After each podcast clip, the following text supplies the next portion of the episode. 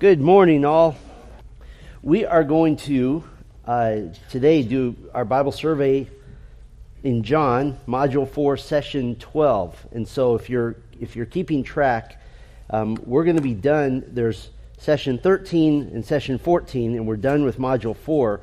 Uh, session 13 is a survey of covenant theology and dispensationalism. That'll probably take a couple of weeks. I, I don't want to rush through that because that's a big issue in our day.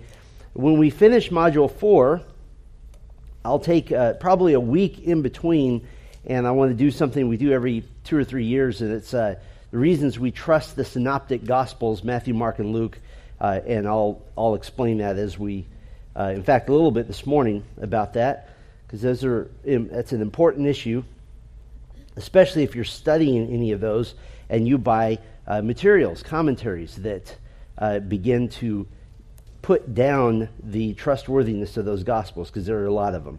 So today we're going to go through John, and uh, this is one of my favorite gospels. It's tied for fourth uh, of all my favorites. So I don't know, tied for first, however you want to say it. But we're all we're all uh, we love them for different reasons, and John is a tremendous example and a very specific purpose to John. So let's pray together, and then we're going to walk through this book together. Our Father, we thank you for this Lord's Day how glorious it is to stop our difficult lives, to stop the labor with which we labor, as Solomon said in Ecclesiastes, under the sun, in days that sometimes seem vain, as he says. But when we gather together on the Lord's day, we remember eternity. We remember Christ. We remember the cross. We remember his resurrection, his ascension his soon coming. And so, this is our glorious opportunity to step off the difficulties of the world for a moment and to remember Christ. I pray, Lord, that that would be our focus this day, that we would remember our Lord and Savior, that we would worship together, and that we would be heavenly minded this day. We pray in Christ's name. Amen. So, the Gospel of John like all the Gospels, uh, the Gospel of John has always been called according to John. That has been the traditional name. Uh, but John never names himself as the author. There are uh, ways we know he's the author, though it's, it's very clear he is the author. Uh, John 21 24 says, This is the disciple who is bearing witness about these things, who has written these things, and we know that his testimony is true. Uh, there are those that feel there was an editorial process with multiple authors.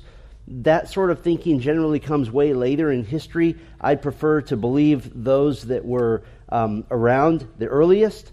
The early church fathers were unanimous that John was the sole author. And an important witness to this is a guy by the name of Polycarp. Polycarp said that John is the sole author. This is important because Polycarp was discipled by John. So I think that's a pretty good witness. There are some unique features to John. 92% of John is unique to this gospel. And so it is, uh, it's, it's very different than the other three. Depending on how you count them and define them, Jesus taught between 32 and 38 distinct parables in the Gospels, and none of them are in John. That's not his point. The parables are not the point in John. Matthew, Mark, and Luke are called the synoptic gospels because they're very parallel to each other. Uh, John is completely unique. As you go through Matthew, Mark, and Luke, you can almost lay one on top of the other. And that's why in a few weeks I'm going to uh, do a little talk that we call Reasons to Trust the Synoptic Gospels. I know you trust them, but all kinds of people don't. Um, there are commentaries and there are entire schools of thought, there are seminaries that teach that the synoptic gospels contradict one another. And in fact, if you, if you talk to an unbeliever and you ask them, why don't you believe the Bible? They might say, well, because there's the gospels and they contradict each other. The short answer is to just say, please show me one place, because they don't. And so scholars years ago coined a term called the synoptic problem. There is no problem, first of all. The, the Gospels fit exactly together, but because this is still a major issue, and, and I'm going to say out of all the seminaries in our country, probably 95% of them believe there is a synoptic problem. I, I want you to know the truth, and so we'll do that in a few weeks. But it's very clear that Matthew, Mark, and Luke are very close. There's well over 200 um, places of what we call triple tradition, where the same event is recorded in Matthew, Mark, and Luke. But John is just totally different.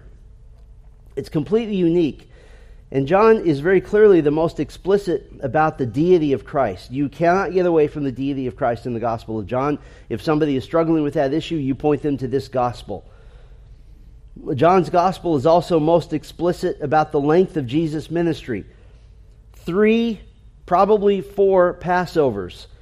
In fact, John puts the pieces together of the flow of Jesus' life and ministry, and without John, without plugging John into all the other places in Matthew, Mark, and Luke, uh, we really wouldn't have a good continuous timeline for the life of Christ. But we do, and we can we can narrow it down to um, somewhere in the vicinity of 42 months was the ministry of Jesus, which is very interesting because 42 months uh, is a, a, is a big number in the Bible uh, as far as like the end times goes.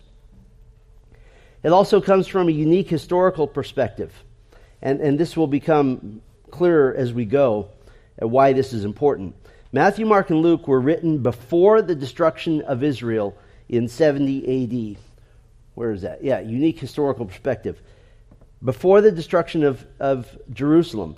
John is wit- written well after that, 15 years or so, maybe even 20. John is an old man, and by now, every Jew on planet Earth has been displaced to one level or another, what, uh, what the Bible calls the diaspora, the dispersed Jews.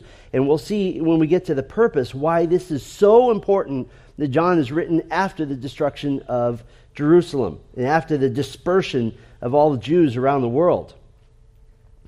The author, again, is John. He is only called the disciple Jesus loved in, in John, uh, John 21 20.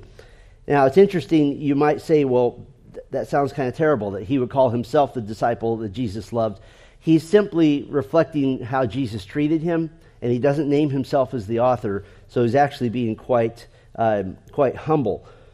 But he is loved, and it has the idea of special favor. And he was given special favor as the disciple that Jesus loved. Uh, Jesus inferred in John 21 23 that John would be the last apostle to die. And that came true. That did come true. He has one of the two places of honor at the Last Supper. Um, he is sitting by Jesus um, during the Passover, that final Passover, he's seated by Jesus, which is ironic because uh, you remember James and John, uh, the sons of Zebedee, their mother came to Jesus and said, "Hey, can you can, our, can my kids have your the, the two places at your right hand, or one at the right, one at the left?" And at the Last Supper, John did have that place actually. He is one of three apostles to have seen the glorified Christ before the death and resurrection at the Mount of Transfiguration. John was there with Peter and James. And John gives the final eyewitness account of Jesus, not only in the Gospel of John, but in the book of Revelation. And if you're looking for the glory of Christ, you look for the glory of Christ in the book of Revelation. John saw Jesus in ways that the other apostles never did. Um, he, he saw a vision of Christ that was such that it, it terrified him. It terrified him. So, the disciple that Jesus loved, very special favor. Again, it was written about 85 or 90 AD, uh, 15 to 20 years after the destruction of Jerusalem. Very important. Historical and theological themes, there's a bunch of them. So, do the best you can here. and, and there's so, there's so uh, each one is, is so frequent, you almost don't need to write down those references. You can just write down the, the titles here. Uh, disciples. I didn't give you any references there because there's in 15 chapters. Uh, that's a major theme. How he's training the disciples. You have Jesus the man.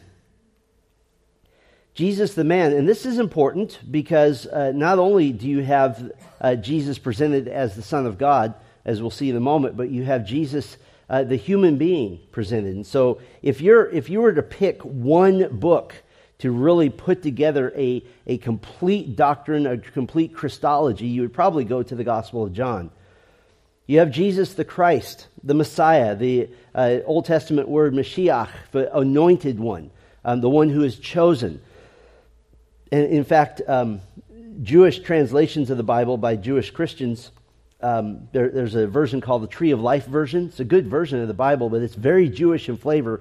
And, and they don't necessarily, uh, in the New Testament, always say Jesus Christ. They say Jesus the Anointed One, because that's, that's really what it means. And it's probably actually closer uh, to you know, helping us understand the meaning. But what is significant about that? What's significant about it is that Jesus fulfills all the prophecies of a coming anointed one, a coming chosen one, who would be a man and who would be God. Then you have Jesus, the Son of God. And I gave you a, a ton of references there. Why is this important? Well, the, the, even the unbelieving Jews said it themselves that he calls himself the Son of God, making himself equal with God. And that's something that we don't get in our culture as much, that our kids aren't equal to us.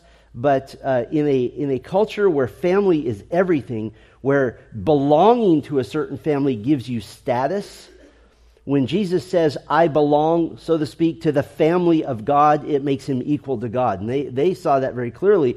And they saw it so clearly that they tried to kill him for it. They thought he was blaspheming. So he is Jesus the man, Jesus the Christ, Jesus the Son of God.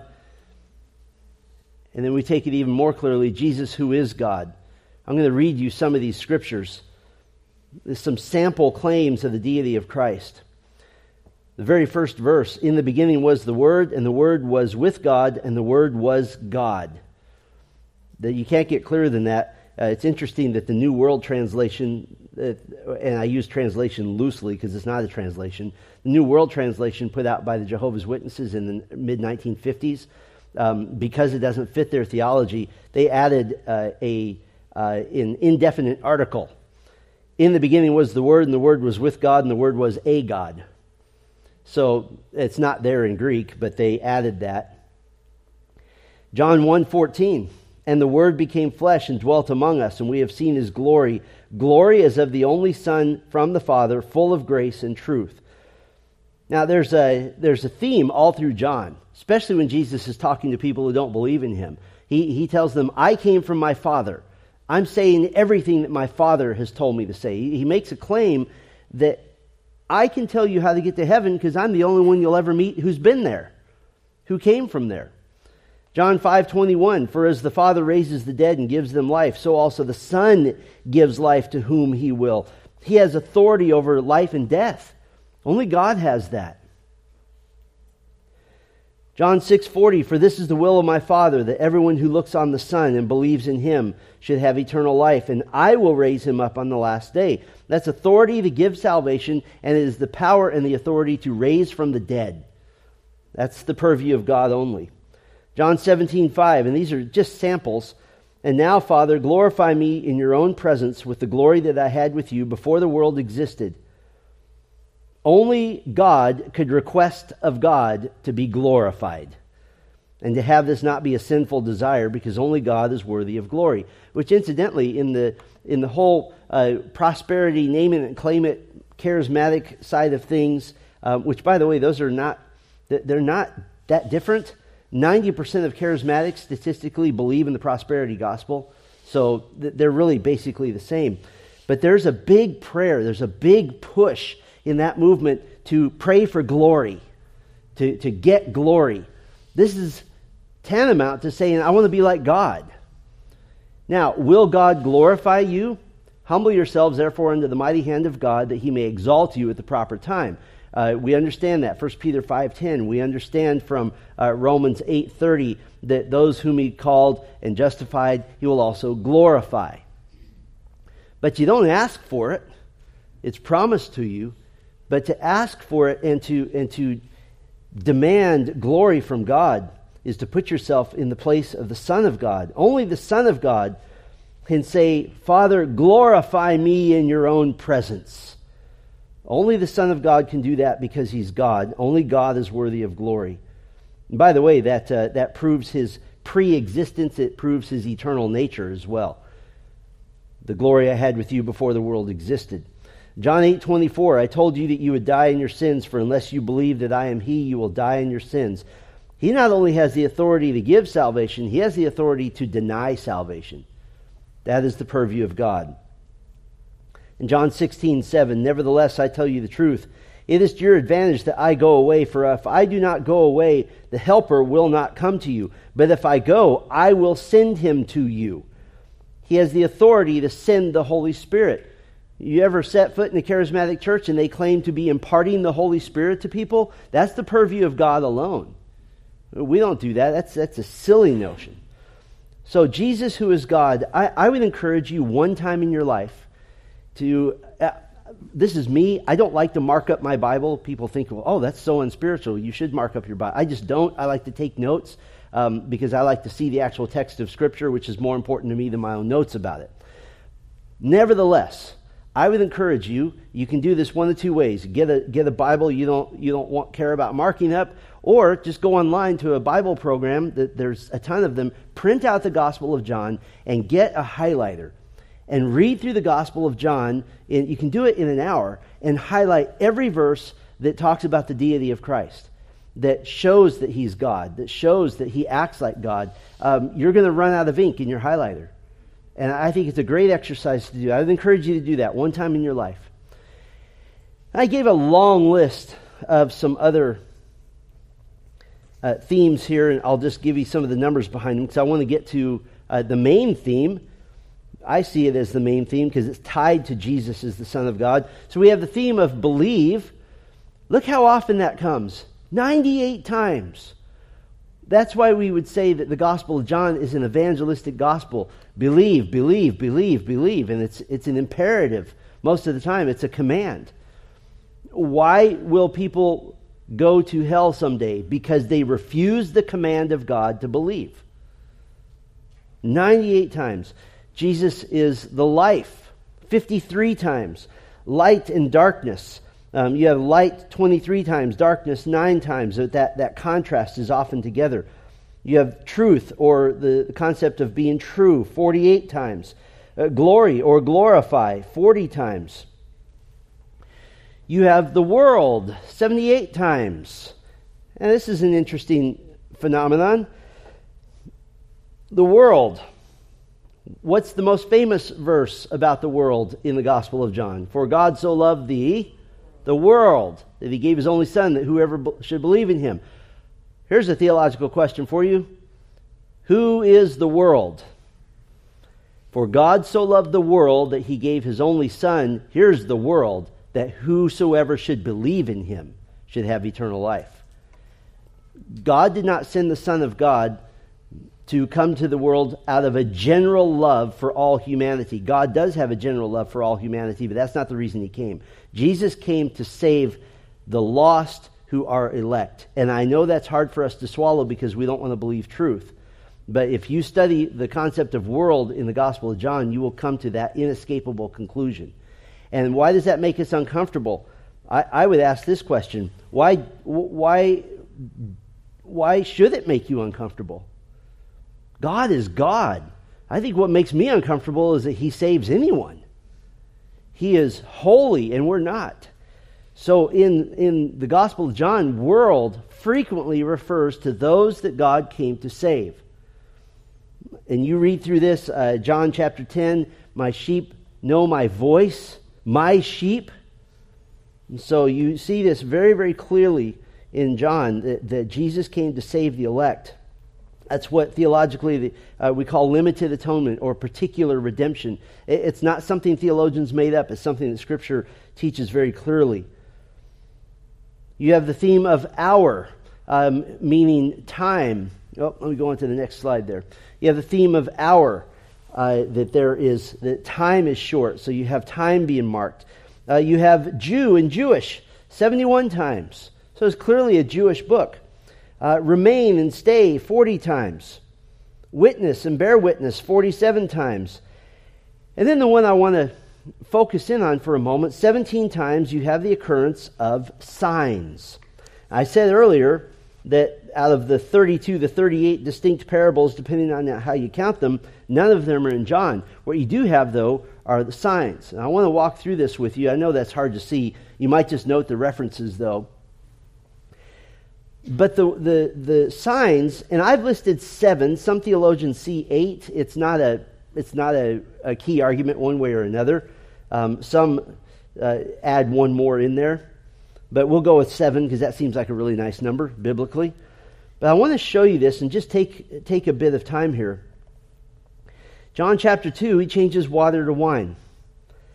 And I remember being a kid hearing this story in Sunday school, and I even wondered, who cares? I mean, why not just say, drink water? It's good for you. Well, the point wasn't just to keep his mother, who was probably helping uh, put this wedding together, to, the point wasn't just to keep his mother from being embarrassed because you, they didn't have wine at the wedding. The point was to demonstrate something. Right after this, he gives a speech to Nicodemus about what? About the new birth, about being transformed by the Holy Spirit. The second sign we would identify in John 4, the royal official, uh, Jesus heals his son. He heals his son, and then he gives a speech about being living water right in that same vicinity. It's, it's right before it in this case, but it's right, right together. You have in chapter 5 an invalid uh, being healed. Right after that, we see the account of witnesses to Jesus, those who believe in him. You have in chapter 6 the 5,000 being fed, and he calls himself the bread from heaven. That makes total sense. He feeds them first. Now, this is where some insert an eighth sign, walking on water. Uh, I put those all together. It doesn't make any difference. You're right, they're a sign, one way or another. Um, but as far as the signs that have an accompanying sermon that goes with them, uh, there, there are seven of them. You have a blind man being healed. And then Jesus stands up and preaches that he is the light of the world and that he is the good shepherd. You have Lazarus being raised. And during this, right in the middle of that uh, episode, he preaches that he is the resurrection and the life. And then you have uh, Jesus being resurrected himself as the, the final and the greatest sign. And he gives his farewell discourse in chapter 13 through 16, right before the resurrection, why is this important? Because he speaks to his disciples. He tells them he's going to die, but he speaks to them as if he's going to see them again soon. And he says that, in fact. So, why are these signs here? Why are they, why are they there? That brings us to the purpose.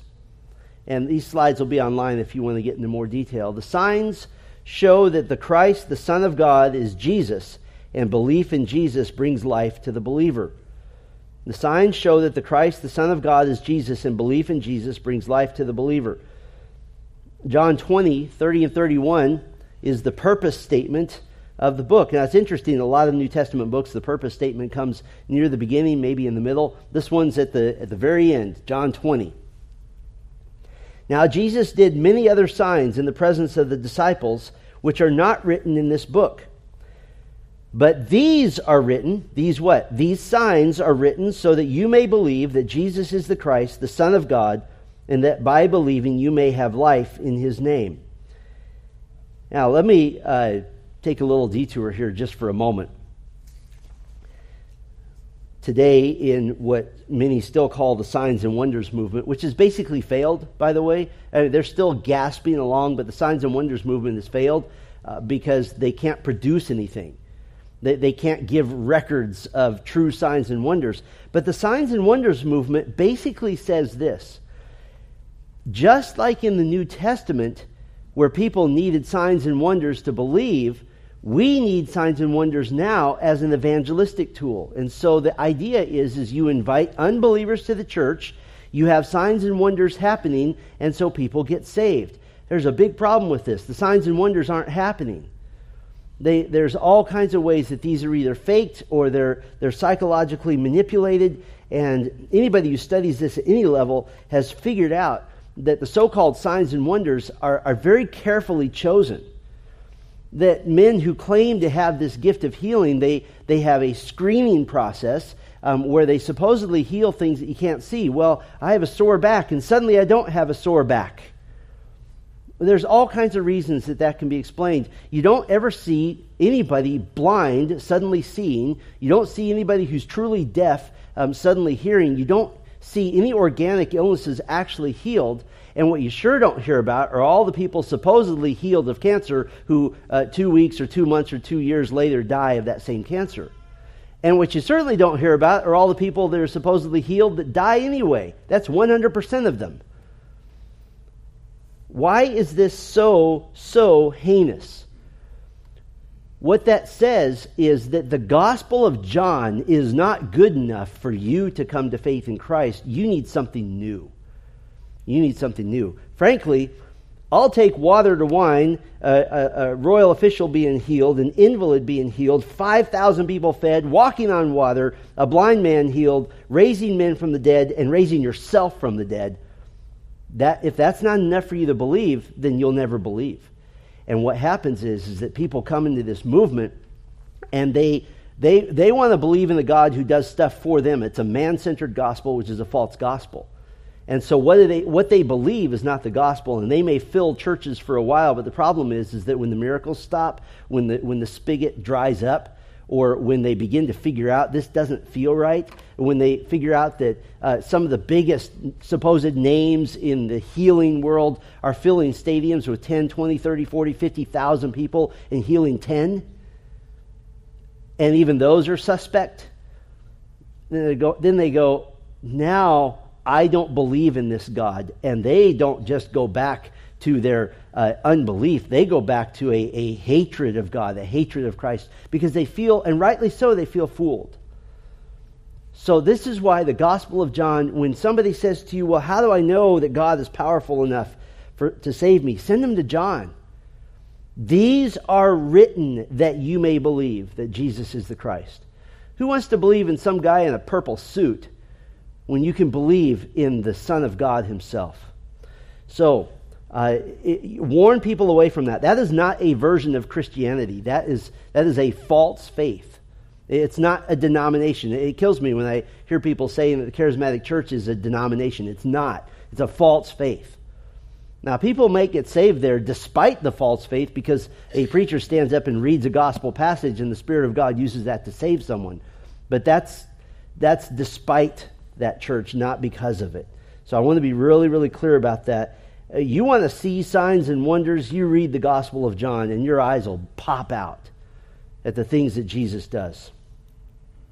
Now, I told you that uh, the date of the writing after the destruction of Jerusalem would be important, and here's why it's important. Once upon a time, Jesus sat on the Mount of Olives Matthew 24 and 25 says this, and he predicted the destruction of Jerusalem. When he was being led to Golgotha, when he was carrying uh, the, the crossbeam of the cross on his shoulders, and women were weeping, he stopped. The Gospel of Luke tells us this. He stopped, or I don't know if it, I don't remember if it says he stopped, but he said, Don't weep for me. Weep for yourselves, because a day is coming when you will cry for your children. And he's referring to the coming destruction of Jerusalem, which would be the judgment on Israel for destroying their own, or for killing, rather, their own Savior. They, they couldn't destroy him, obviously. He predicted the destruction of Jerusalem. Everybody poo pooed him. Oh, that could never happen. We're God's chosen nation. We're God's chosen people. We serve uh, Moses. We're children of Abraham. And they rejected him. 70 AD happens Rome destroys Jerusalem. And it's not just that they conquered it, they, they knocked every stone off every, every other stone. They set fire to it. The city was completely destroyed. Now, all Jews are diaspora Jews, they're all dispersed. The nation, as we know it, came to an end in AD 70. It wasn't until 1948 that any sort of semblance of an Israel came back, and that's, that's another topic for another day. But now Judaism, as a temple centered faith, is dead. There, there's no temple. How do, you, how do you have a faith where the very center of your worship is destroyed? And so now they're reconstituting themselves as a dispersed faith. The second generation of Jews after the destruction of Jerusalem were basically saying, Okay, what now? Where do we go from here? And John writes the Gospel of John. This is a tremendous opportunity to ask, theoretically, to ask this question. Remember the guy who said Jerusalem would be destroyed? Would you like to reconsider him again?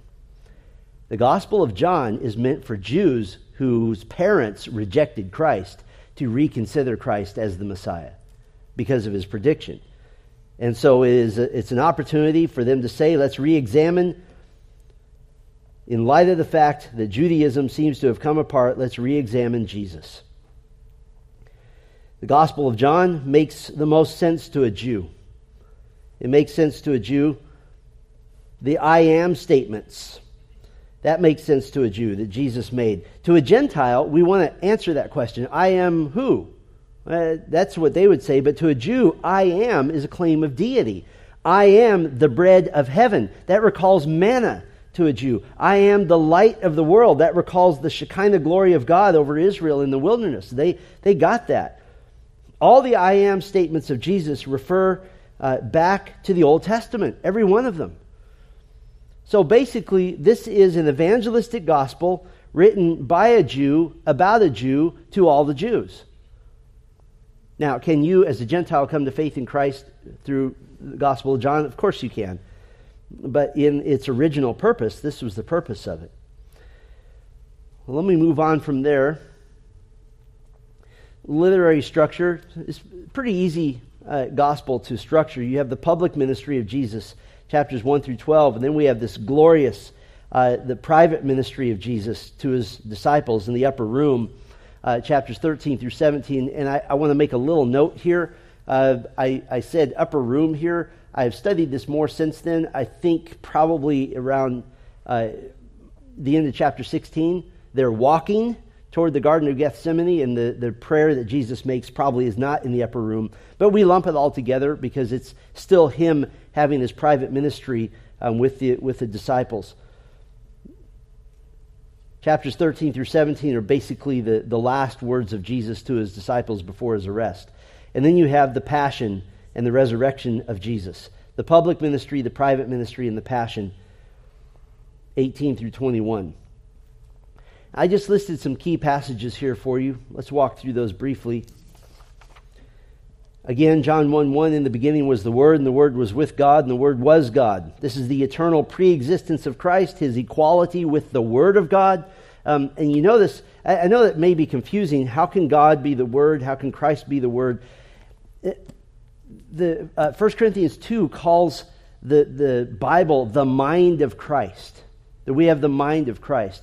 He is so associated with truth, with his truth, that he calls himself the Word. And so that's, it's just a very, very close association, so much so that he's called the Word.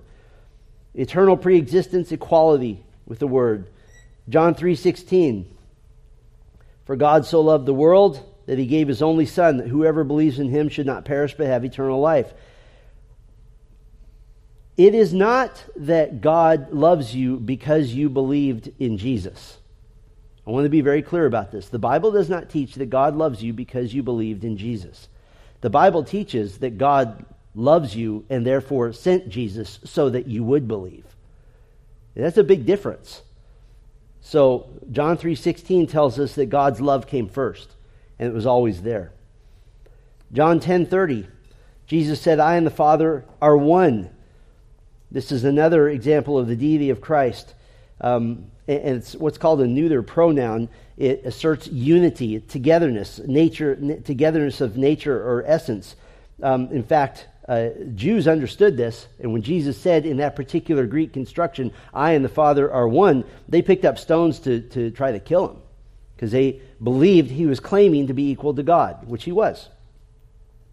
John 13 through 17, again, the upper room discourse, we learn so much from that. Chapter 13, uh, we learn uh, that, that if you want to be the greatest, you must be the least. Jesus acts like a slave. He washes his disciples' feet and teaches them that this is what you must do. Chapter 14, he teaches them about heaven, that I go away to prepare a place for you. Uh, chapter 14, 1 through 3 are three verses I've studied more than any three verses in the entire Bible. And it's very clearly talking about the rapture of the church. I've preached this before. You can go back and listen to that if you want. But he teaches about heaven. Chapter 15, he gives essentially what the disciples ought to be preaching when they're preaching the gospel. Any branch that does not abide in the vine, does not bear fruit, is cut off and is burned in the fire. He's telling them to preach a gospel of repentance, a gospel of bearing fruit. Chapter 16, you get the, uh, many of the, the best promises of the Holy Spirit. That also happens in chapter 14. And then, of course, chapter 17, you have the great high priestly prayer of Jesus Christ, where he actually, near the end of the prayer, prays for you. He says, I not only pray for these, meaning the, the disciples that are with him, but I pray for all who will believe in my name. And what does he pray? That they may be with me where I am, so that they may behold my glory. So Jesus has already prayed for you to go to heaven. John 14, 6, key, key verse. Jesus said to him, I am the way, the truth, and the life. No one comes to the Father except through me. It denies any other way of salvation. Any, any religion that says you can get to God or a version of God without Christ is a false religion. You must go through Christ. There's no such thing as a Christless, a Christless faith in God. John 14, 26, but the Helper, the Holy Spirit, whom the Father will send in my name, he will teach you all things and bring to your remembrance all that I have said to you. Uh, two things there. We get the coming of the Holy Spirit predicted by Jesus because he's going to he's going to send him or whom the Father will send in my name. It's the same difference. And by the way, he tells the disciples who will bring to your remembrance all that I have said to you. Where do we have that? In our New Testament. That's a promise of an inspired word of God to complete the, the Old Testament. And then John 20, 31, these are written that you may believe that Jesus is the Christ, the Son of God, and by believing you may have life in his name. Salvation is in Christ. That's the purpose of the book. And how do you have life? You believe in Christ, in Christ alone. There's a couple of in, interesting interpretive issues in John. Well, there's more than a couple, there's a couple dozen, but I'll, I'll do a couple for you. Chapter 5, verse 3 Jesus says to Nicodemus, Truly, truly, I say to you, unless one is born of water and the Spirit, he cannot enter the kingdom of God. A lot of ink and probably some blood has been spilled over this particular verse. It is, uh, it is difficult to interpret if you just look at the verse alone. Once you look at the whole Bible, it becomes quite simple. So here's, here's a sample of some of the interpretations that are out there um, some would say the water is the seed of a man joining with a woman to produce a child, that that's conception. Uh, there, there's, there's no evidence there. That's pure speculation. Uh, I don't think any couple, any married couple, has ever said, let's have children, and the way they've, they've phrased that is, let's have someone born of water. Uh, that, nobody's ever said that. Uh, others say it is physical birth itself. Oh no, my water broke. And so that's where we get that. That's, again, pure speculation. And, and by the way, um, this is an admonition.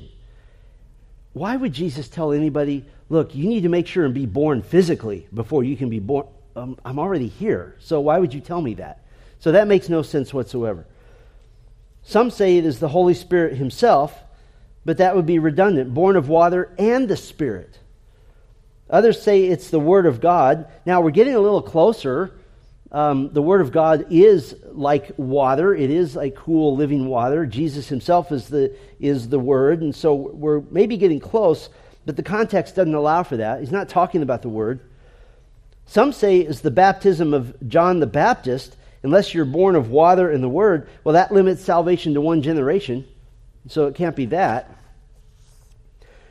Others say that this is Christian baptism. Now, this is what is a doctrine called baptismal regeneration. This is a works based salvation, that unless you're baptized uh, in water, you can't be saved. Uh, what's our easiest argument against that? It's the thief on the cross, right?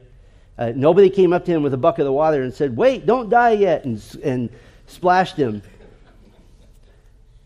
It's not Christian baptism. Jesus was speaking, and this is why context is everything. Jesus was speaking to Nicodemus. And what he said to Nicodemus, in sort of a rebuke, he said, Aren't you the teacher of Israel?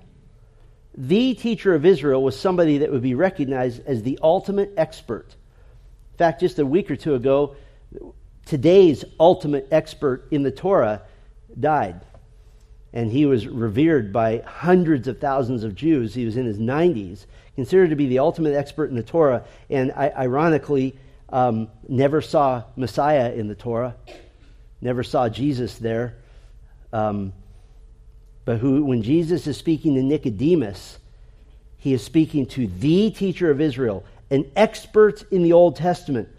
And, and let me tell you, when we're talking about an expert in the Old Testament, the rabbi who just died, um, he's famous for having been told, uh, asked the question, how many references to Moses are there in the Torah? And he says uh, 95 and they say, no, there's 97. All the best experts say there's 97. And he says, oh, but two of those are the same Hebrew root letters as Moses, but it's not Moses, it's talking about something else. So he knew his stuff.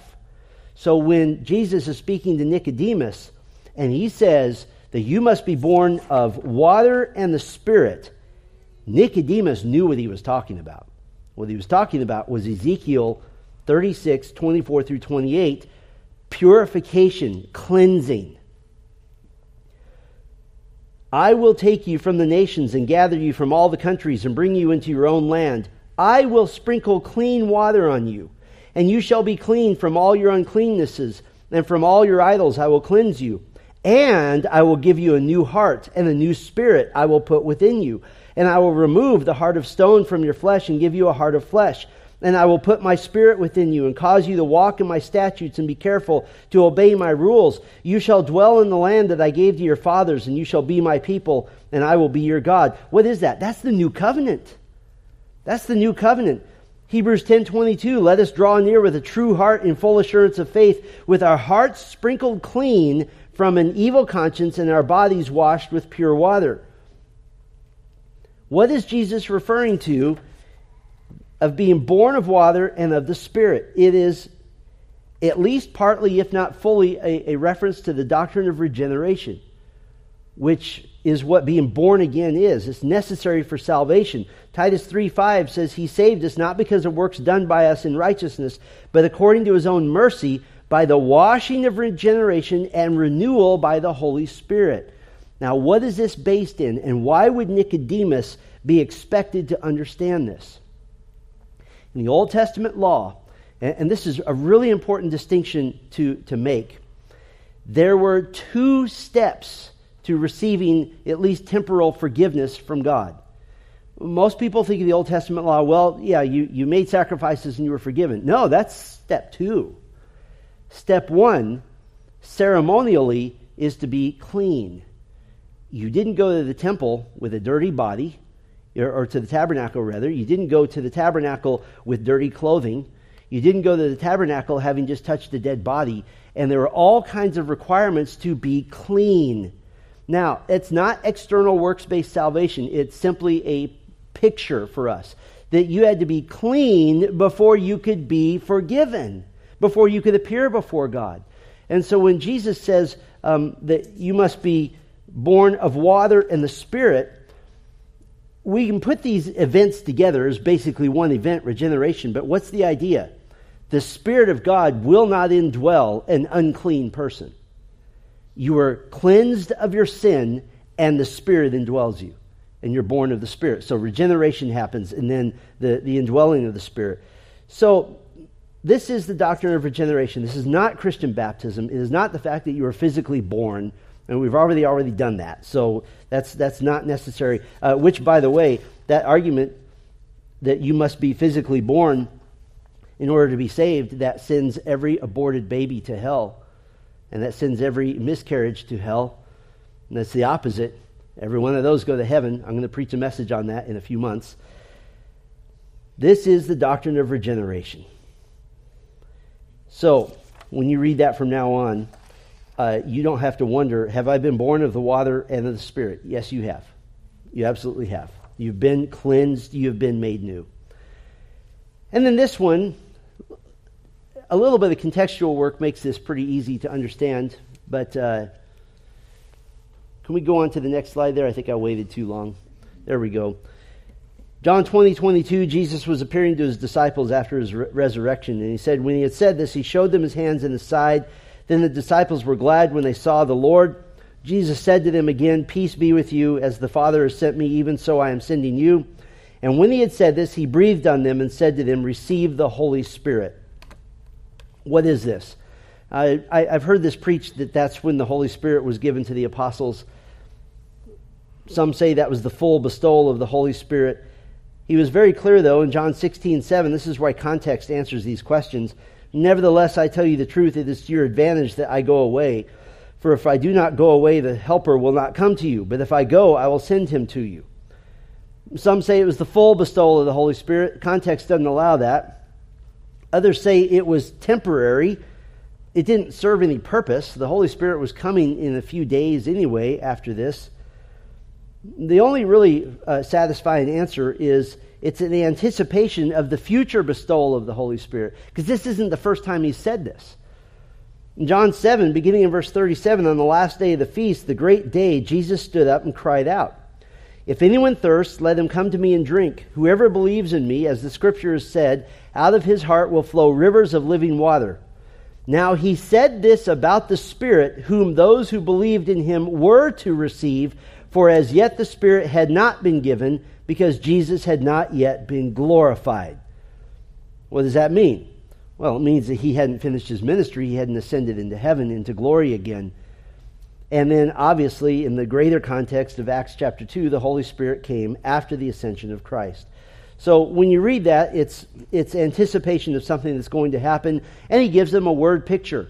He gives them the same word picture as uh, he gave Nicodemus in John 3 that the Holy Spirit is like the wind who blows, the wind blows where it wills.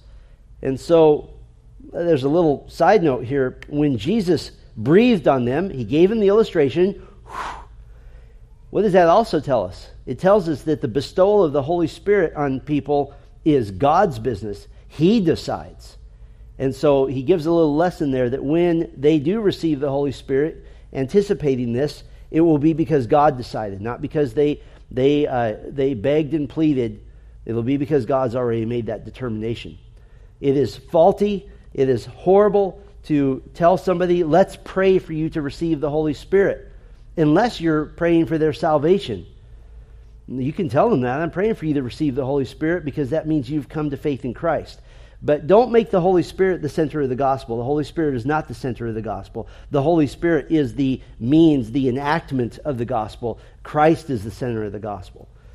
So, when you come across that and somebody says, well, even before Acts, um, people had the Holy Spirit. No, they didn't. Not to that level. So, there it is. Two biggest uh, interpretive issues in John. There are others, as I said. I've got two minutes for questions on the Gospel of John, if you, if you have any.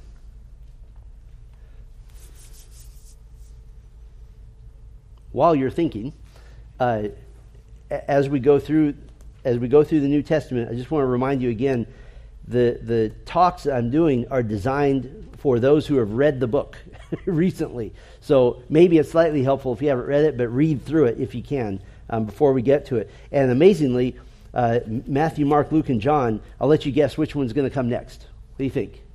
Acts. That's right. Very good. What questions do you have about John or anything we talked about today?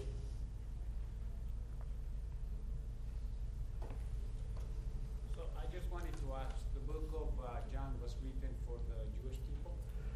That was the original audience, yes. Oh, okay. I think it was written for the Jewish people and also for me. And also for me, that's right.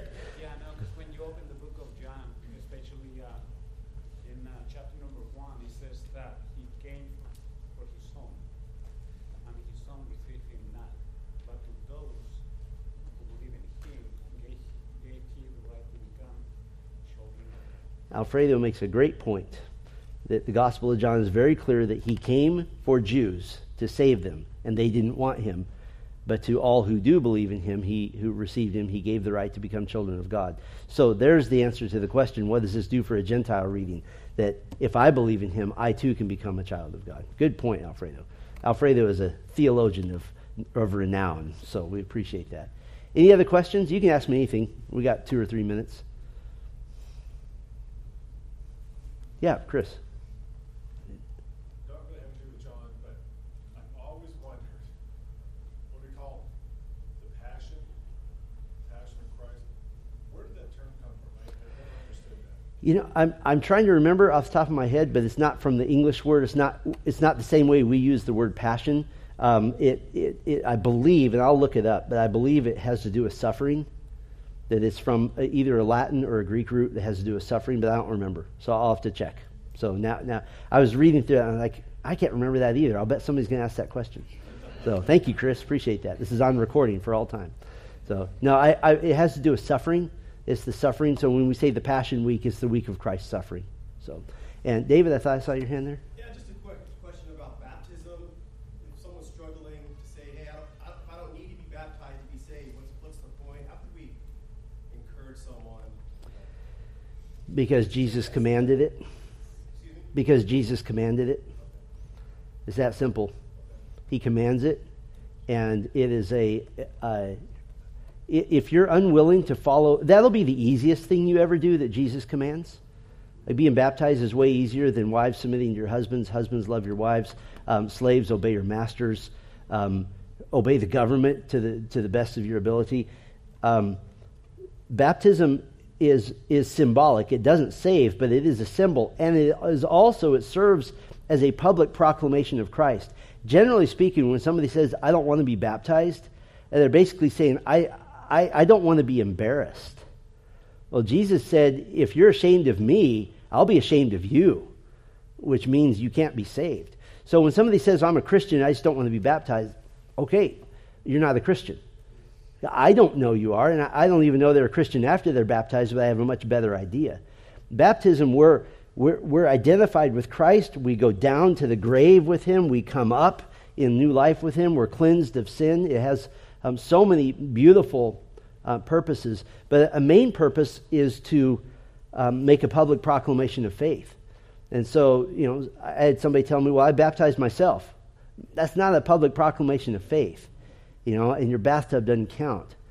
Um, so I, you know, it's really simple for me. If somebody says, "Well, I don't want to be baptized," um, okay, then I'm not going to consider you a believer. It doesn't mean I'm not going to be nice to you, but you can't be a member because we, our, our members are believers. So um, if you if you don't want to be baptized, generally it comes down to pride. I don't want to be embarrassed, or you know, my answer to that is always well, if you don't want to be embarrassed by getting in some water in front of people who have all done this, then when you're out in the world and somebody says, Do you serve Jesus? What are you going to say? So uh, I, I think you just say it's, it's a matter of obedience. Jesus commanded this Go therefore into all the world and do what? Make disciples, baptizing them in the name of the Father, the Son, and the Holy Spirit. So it's part of it's part of being in the church. So, and that somebody might say, well, that are you a Baptist? Eh, theologically, yeah, absolutely. If you if you say we believe that uh, people should be baptized when they're saved, sure, yeah, yes. The the entire Carr family has a question. Uh, so just in a response to an argument potentially about the thief on the cross who was a believer but didn't get baptized is more of a timing issue, not necessarily a salvation issue. Sure, and I understand that, uh, but most people haven't thought about it. But if they have thought about it and they say, "Well, that was just a timing issue; you couldn't possibly be baptized," okay. So what about somebody else who can't possibly be baptized? Um, let's say somebody gets saved in a hospital bed and they can't be baptized and they die. Would that person be saved? Oh, well, of course they would be. Okay, now what about somebody who is in, in a plane crash and they, they, they come to faith in Christ three minutes before that plane hits the ground? They couldn't be baptized. Are, are they saved? Well, of course. And you come up with all these exceptions. And so then you can say, so in other words, baptism is not necessary for salvation. All right, so yeah, the, if there's one example, then there can be a thousand, which is why I don't believe one single person can ever lose their salvation, because if one can lose them, lose your salvation, then, then all can. Now you have a king without a kingdom, you have a savior without the saved.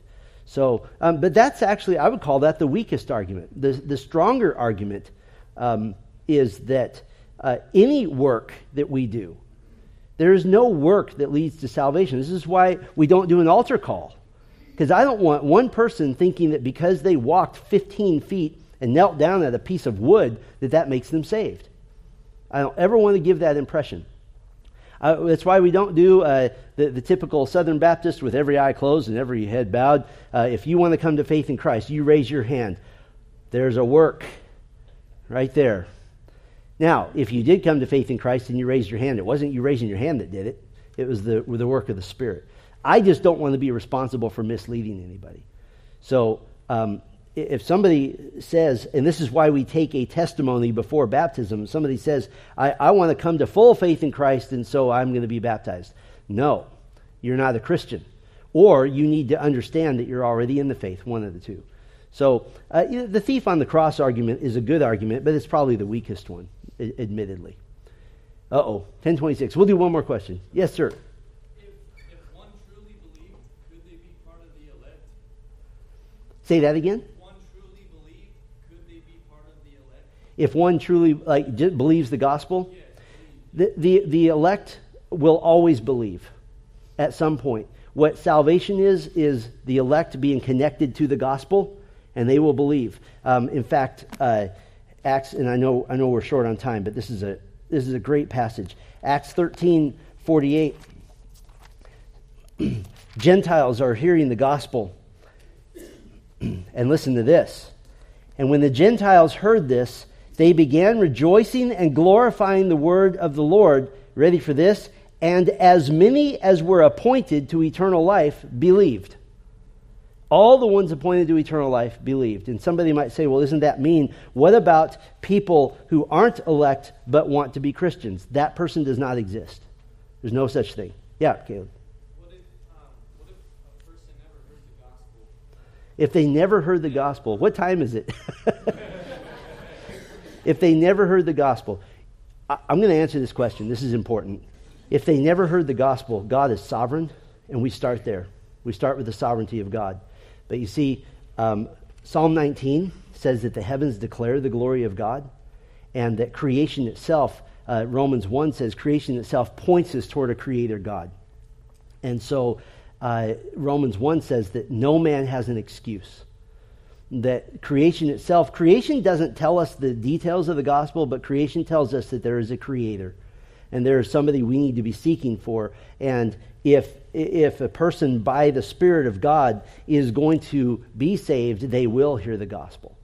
So um, at that point, we give that over to the purview of the sovereignty of God, and we don't judge him. We don't, we don't judge um, uh, his purposes. Uh, every single person is going to die either in faith or out of the faith. And so we trust the sovereignty of God. But there's no excuse. Nobody will stand before God and say, I didn't know you existed. Yes, you do. Look at the stars. That's what Psalm 19 says. So um, that's a tough question. That's a really fast answer. But um, there's no excuse. Scripture's clear about that. All right, now we have to be done. So I'm going to go ahead and dismiss you, and we'll see you in a few minutes. Thank you for your questions.